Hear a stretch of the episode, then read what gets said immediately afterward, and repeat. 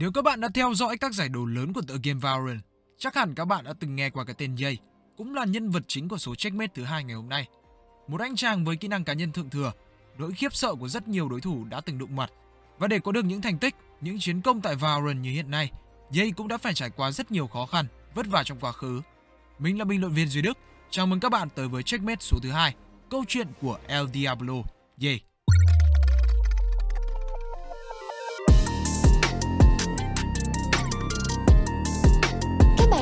Bạn The Podcast, nơi tổng hợp những thông tin đáng chú ý, những câu chuyện bên lề và tất cả những gì bạn cần cho nhịp sống esports mới. Yay, tên thật là Jacob Whittaker, sinh ngày 9 tháng 9 tại Fort Wayne, tiểu bang Indiana, Mỹ. Từ nhỏ, Jay đã có một tình yêu với các tựa game FPS kể từ khi cha anh cho anh cơ hội tiếp cận với tựa game kinh điển Medal of Honor. Tại thành phố Fort Wayne nơi anh lớn lên, không có quá nhiều thú vui cho đám trẻ nên Jay dành thời gian rảnh của mình để chơi game. Khi tiếp cận với Call of Duty, Jay đã có được trải nghiệm trở thành tuyển thủ tại một giải đấu lần đầu tiên trong đời mình. Không giống như phần đông game thủ COD, Jay chơi game bằng bàn phím và chuột thay vì tay cầm và kỹ năng của anh tốt đến nỗi nhiều người khi đối đầu với Jay còn tưởng anh đang gian lận.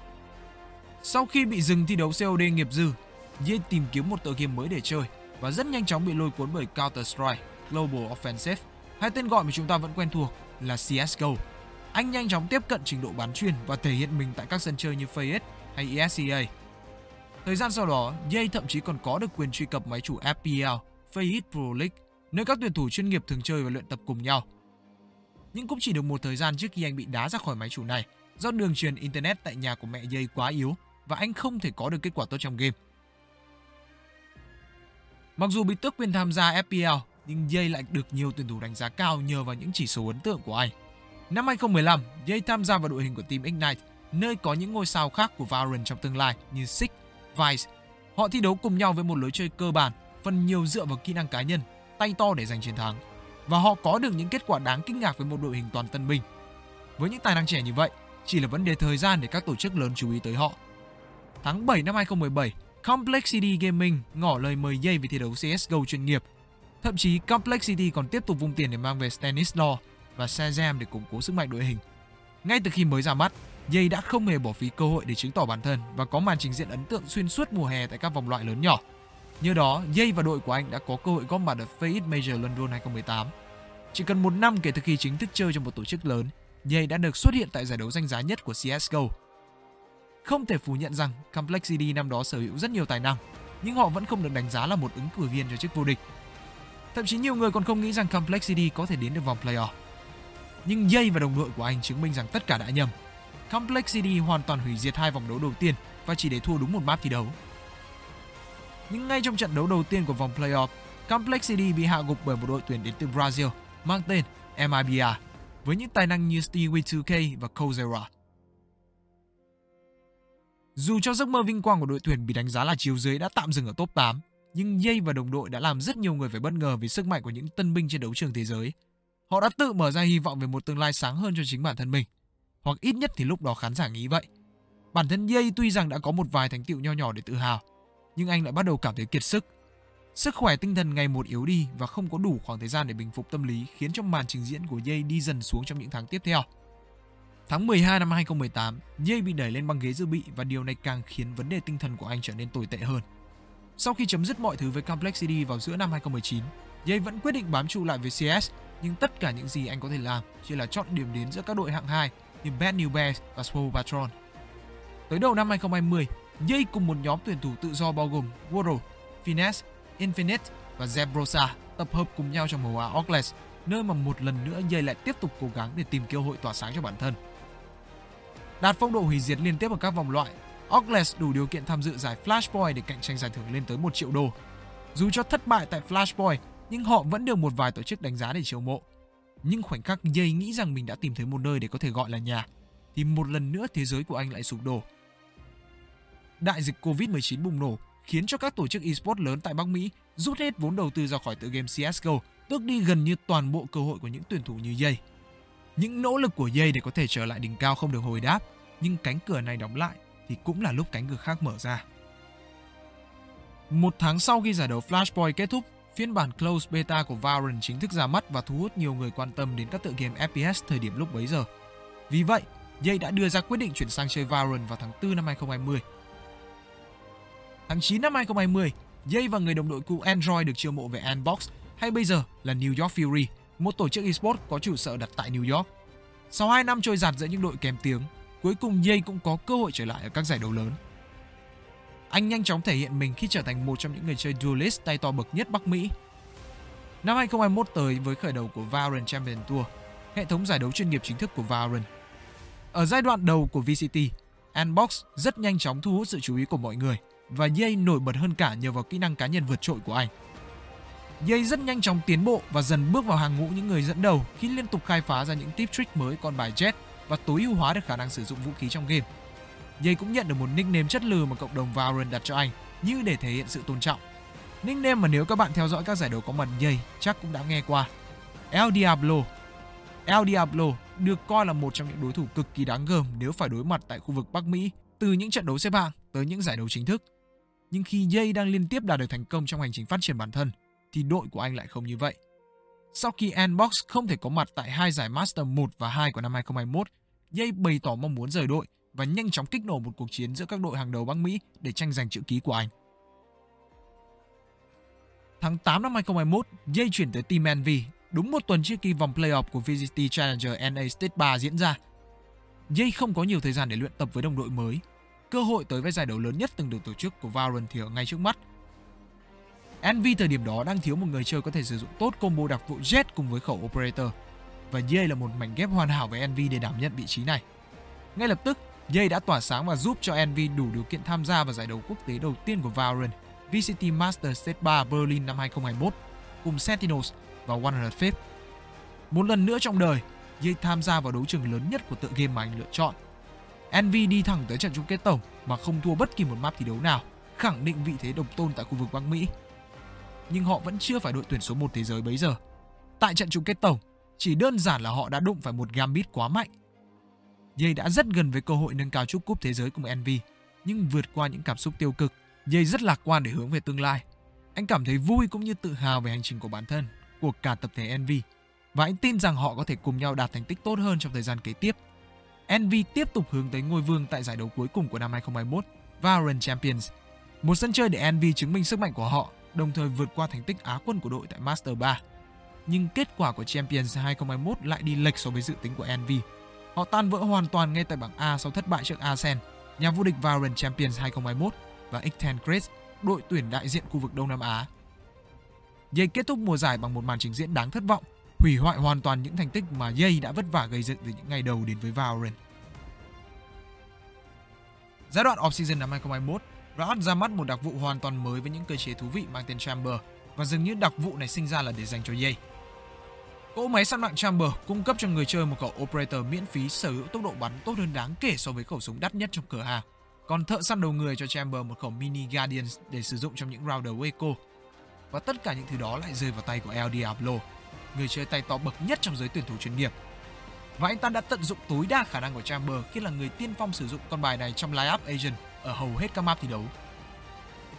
Envy sau tháng 2 năm 2022 cũng đã đổi tên mới là Optic Gaming và tham dự stage 1 của VCT Challengers NA. Optic có một khởi đầu vất vả khi chỉ về nhì ở bảng B, chịu thua trước Virgin One và cùng hiệu số với Sentinels. Vào đến vòng playoff, Optic càng bắn càng bay khi họ lần lượt hạ gục XZ, Cloud9 và cả The Guard để thẳng tiến tới chung kết tổng từ nhánh thắng. Nhưng bất ngờ lại tới vào thời điểm quyết định, trận chung kết tổng của NA State 1. Đội hình The Guard đã biến mình thành những kẻ diệt quỷ và lội ngược dòng 3-2 trước Optic. Jay và đồng đội trở thành Á quân State 1 của Bắc Mỹ, giành quyền tham dự Valorant Master Reykjavik State 1 năm 2022. Tham gia Master 1 phải xuất phát điểm tại bảng B, Optic để thua trước team Liquid đang quá bay và đứng thứ hai trong bảng. Ngay tại trận đấu đầu tiên của playoff, cuộc tái đấu giữa The God và Optic đã diễn ra. Jay muốn trả mối thù tại Bắc Mỹ và mọi thứ đã được đẩy lên tới đỉnh điểm khi suýt chút nữa chúng ta có overtime tại map thi đấu thứ ba. Và chiến thắng chung cuộc 2-1 của Optic giúp họ đi tiếp. Đối thủ tiếp theo của Optic Gaming là DRX, không phải cái đội của Dev. Thất bại tại Asen trong map 1 mặc dù dây đã tỏa sáng. Bị dồn vào chân tường, nhưng may mắn là Crashy và Victor đã kịp thời lên tiếng giúp Optic Gaming cân bằng tỷ số. Split là map thi đấu cuối cùng của cặp BO3 đó. 27 mạng, 263 ACS cho dây và chiến thắng cảm xúc 15-13 đưa dây tới trận chung kết nhanh thắng. Chung kết nhanh thắng là cặp đấu giữa Optic và Lao, một đội tuyển đến từ Brazil đã nổi bật với lối chơi mạnh mẽ, phong khoáng vốn có của đất Nam Mỹ. MIBA từ Brazil trong quá khứ đã từng chấm dứt hành trình của Ye và lần này anh không muốn lịch sử tái diễn. Chiến thắng 13-2 trong map 1 làm nhiều người vội vã dự đoán kết quả 2-0 cho Optic, nhưng Les của Lào lại trở nên quá mạnh mẽ. Thậm chí trong map 3 iSport, số mạng mà Les mang về là 33, cùng hàng loạt những đóng góp khác dành cho Lào. Optic thất thủ 1-2, bị đẩy xuống nhánh thua. Ở chung kết nhánh thua, đối thủ mà Optic phải chạm trán là Zeta Division. Các boy anime Nhật Bản lần đầu tiên đi sâu tới vậy ở một giải đấu quốc tế, nhưng sức mạnh tình bạn có vẻ cũng chỉ tới đây là hết phép. 3-0 cho Optic để quay trở lại trận đấu cuối cùng. Tái đấu với Lào, Optic đã rút ra được rất nhiều kinh nghiệm sau thất bại trước đó vài ngày. Họ thể hiện sự ổn định tuyệt đối trong cả cặp trận quyết định và việc Les cũng mất tâm ở hai map đầu tiên đã tạo tiền đề cho Optic chiếm trọn mọi thứ. 3-0 là kết quả chung cuộc và Optic trở thành nhà vô địch của Master Reykjavik. Yay cuối cùng cũng đã đứng lên đỉnh thế giới và sở hữu một chiếc cúp thế giới cho riêng mình. El Diablo hoàn toàn thống trị giải đấu với những chỉ số khủng khiếp. Và sau khi Master 1 kết thúc, tất cả mọi người đều phải nhớ đến cái tên Yay. Đến với giai đoạn NA State 2, Optic tiếp tục bay cao và tiến đến chung kết tổng dễ dàng. Nhưng một lần nữa Optic lại thua chính bại tướng của họ ở chung kết nhánh thắng, XZ với cùng tỷ số 3-1. Hai lần Á quân Bắc Mỹ trong một năm cho Yay. Tôi có thể tóm tắt ngắn gọn Master 2 Copenhagen của Optic bằng một câu. Cái này quen lắm, nhưng khác mỗi đoạn kết. Vị trí Á quân State 2 Bắc Mỹ làm cho Optic mất đi cơ hội chờ sẵn ở vòng playoff và họ phải bắt đầu từ bảng A. Họ vẫn thất bại trước một đối thủ EMEA là Gil Esports và về nhì bảng. Tiếp tục đụng độ với nhà vô địch Bắc Mỹ XZ ở trận đấu đầu tiên playoff và giành chiến thắng 2-0 để khẳng định vị thế số 1 Bắc Mỹ. Gặp lại DRX ở bán kết nhánh thắng giống như Master 1, chiến thắng với cùng một kết quả 2-1. Khi Optic đi đến đây, người ta còn đùa rằng người viết kịch bản của giải đã lười đến nỗi copy y nguyên những gì xảy ra Master 1 và chỉ đổi tên bại tướng Bắc Mỹ của Optic. Nhưng nếu thực sự là như vậy thì có lẽ Jay đã rất mừng Đối thủ tại chung kết nhánh thắng Master 2 của Jayster là Paper niềm tự hào của Valorant Đông Nam Á. Thế giới lúc đó như chia thành hai nửa. Một nửa mong muốn được nhìn thấy lối chơi mạnh mẽ, phong khoáng, không theo bất kỳ một quy chuẩn nào của Paper lên ngôi. Muốn nhìn thấy một đại diện từ Đông Nam Á tỏa sáng. nếu còn lại mong muốn dây sẽ tiếp tục bước tới trận đấu cuối cùng, lập nên những kỷ lục vô tiền khoáng hậu tại Valorant. dây đã tỏa sáng ở cả ba map thi đấu, nhưng phía bên kia chiến tuyến lại là Forsaken và Jing Hai tài năng trẻ với màn trình diễn thậm chí đã có phần lớn lướt dây. Optic thất bại 1-2 trước khủng long giấy và bị đẩy xuống nhánh thua. Chung kết nhánh thua là cặp đấu giữa Optic Gaming và FunPlus Phoenix. Một FPX vì vấn đề visa đã từng mất cơ hội tham dự Master 1 đang khao khát phục thù. Và chưa kể việc chủ lực Suigetsu đã quay trở lại đội hình thi đấu chính thức của FunPlus sau khi giải quyết xong các vấn đề nhập cảnh. Một bất lợi to lớn dành cho Optic. Đội hình FunPlus Phoenix đã thay nhau lên tiếng trong cả 4 map thi đấu của cặp trận BO5 Yay đã rất cố gắng, nhưng tập thể FPX tỏ ra đồng đều hơn. Optic thất bại 1-3 và xếp thứ 3 chung cuộc tại Master Copenhagen. Còn FunPlus Phoenix thì trở thành nhà vô địch Master 2 khi đốt cháy khủng long giấy ở chung kết tổng. Tháng 9 năm 2022, Optic tham gia giải đấu lớn nhất năm Valorant Champion Istanbul để có thể đòi lại những gì đã mất ở năm 2021 và cả Master 2. Nhưng dây cần phải tỏa sáng nếu mong muốn Optic có được ngôi vương trên đất Thổ Nhĩ Kỳ. Ở vòng bảng, Optic bắt đầu ở bảng B, gặp lại người cũ Lao, Zeta Division và cả Boom Esports của APAC. Hai chiến thắng nhẹ nhàng trước Boom và Zeta đưa dây cùng đồng đội đi tiếp vào vòng trong. Vẫn là những thông số hủy diệt, nhưng Yay nhận được vô số lời khen không chỉ vì khả năng lấy mạng đối thủ của anh, mà còn là sự thông minh trong các pha xử lý. Yay luôn biết khi nào cần phải có những sự chủ động trong đối chơi và khi nào cần bắn lùi để đảm bảo được lợi thế về vị trí, chứ không xa đà vào việc cày chỉ số như nhiều tuyển thủ khác. Bước vào vòng playoff, đối thủ đầu tiên của Optic là Team Liquid. Lúc đó cộng đồng truyền tay nhau một thông số bất lợi cho EA. Optic xuyên suốt một khoảng thời gian dài thi đấu, chưa từng có chiến thắng trước bất kỳ một đại diện châu Âu nào. Và Liquid cũng không phải tay vừa. Thế nhưng vượt qua quá khứ, Optic hạ gục đội chất lỏng 2-1 và tiếp tục bước tới vinh quang. Tái ngộ XZ ở bán kết nhanh thắng, ta nhận ra Optic luôn xảy chân ở đấu trường Bắc Mỹ, nhưng khi gặp lại đối thủ ở các giải đấu quốc tế, họ chẳng bao giờ bỏ qua cơ hội chứng tỏ sức mạnh của nhà vua. XZ đầy kiêu ngạo với những tuyên bố hùng hồn trước trận đấu lại gục ngã như những gì đã xảy ra ở Master 2. El Diablo thẳng tiến tới trận chung kết nhanh thắng để gặp lại Lao. Optic và Lao, một cặp đấu mà ta đã được xem quá nhiều trong năm 2022, nhưng mỗi khi nó diễn ra ta lại mong chờ được chứng kiến cuộc so găng đỉnh cao, chẳng thể nói trước được điều gì cả. Optic lựa chọn bye cho map thi đấu đầu tiên, nhưng đây cũng là một map thi đấu mạnh của Lao. Thất bại 13-10 ở bye và Optic bị hủy diệt tại Axen ngay sau đó với kết quả 13-3. Yay có vẻ không có duyên với các trận chung kết nhánh thắng ở đấu trường thế giới. Rơi xuống chung kết nhánh thua, chẳng ai xa lạ, hy vọng cuối cùng của châu Á, Dragon X đang ở đó.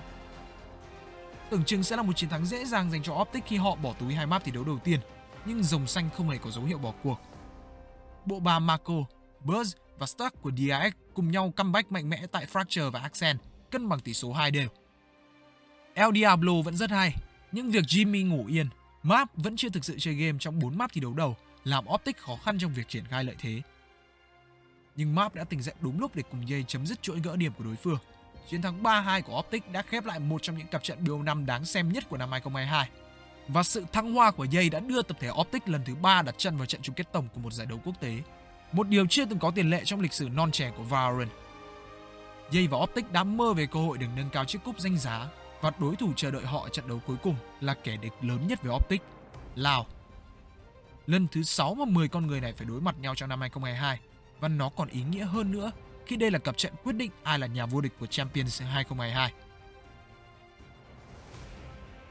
Ngày hôm đó, Lào đã thành công trả mối thù với Optic tại Master Reykjavik 2022 và trở thành nhà vô địch của Valorant Champions với kết quả 3-1.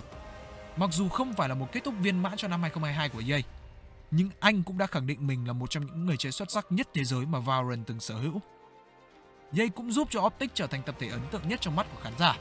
Và cho dù họ không còn đồng hành cùng nhau ở thời điểm hiện tại, đây vẫn sẽ là một biểu tượng không thể nào quên nếu ta nhắc tới những năm đầu của Valorant Esports. Giai đoạn off-season 2022 vừa qua, tất cả người hâm mộ đều quan tâm tới bến đỗ mới của EA sau khi Optic đã không có được suất thi đấu franchise ở năm tiếp theo của Valorant. Và EA đã lựa chọn viết tiếp giấc mơ của đời mình tại một trong những tổ chức giàu truyền thống nhất của khu vực Bắc Mỹ, Cloud9. Đội hình toàn sao cửu vân bang đã xây dựng như hổ mọc thêm cánh khi đón EA về nhà. Mặc dù đã có những đợt giảm sức mạnh khiến cho Chamber bị thất sủng trong giai đoạn cuối năm 2022, rất nhiều sự thay đổi của hệ thống giải đấu VCT trong năm 2023, nhưng EA vẫn sẽ tiếp tục hành trình ghi lại những dấu ấn của bản thân vào lịch sử của Valorant.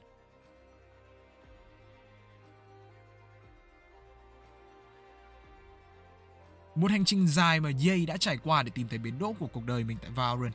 Đã có những khoảnh khắc ở trên đỉnh của thế giới, những thất bại, những đau khổ cũng chẳng xa lạ với bản thân anh. El Diablo vẫn khao khát chạm tới vinh quang và EA sẽ tiếp tục đi để chứng tỏ những thành công mà anh có được mới chỉ là buổi đầu của cả một đế chế. Chúng ta đang tới gần hơn với mùa giải VCT 2023 và Lock in Sao Paulo sẽ là giải đấu quốc tế đầu tiên ta được gặp gỡ EA trong màu áo mới Cloud9. Ta sẽ biết EA thay đổi ra sao trong thời gian nghỉ ngơi vừa rồi, thích nghi như thế nào với những đặc vụ quen tay đã bị giảm sức mạnh và tiếp tục được nhìn chàng trai này tạo nên những chiến tích vẻ vang. Các bạn thấy sao về hành trình của EA? Đâu là tuyển thủ, nhân vật tiếp theo mà các bạn muốn lắng nghe trong Checkmate? Hãy để lại bình luận và chia sẻ tôi từ Đáo Podcast biết nhé. Còn giờ thì mình là bình luận viên Duy Đức. Xin chào và hẹn gặp lại các bạn ở trong các số tiếp theo của Checkmate.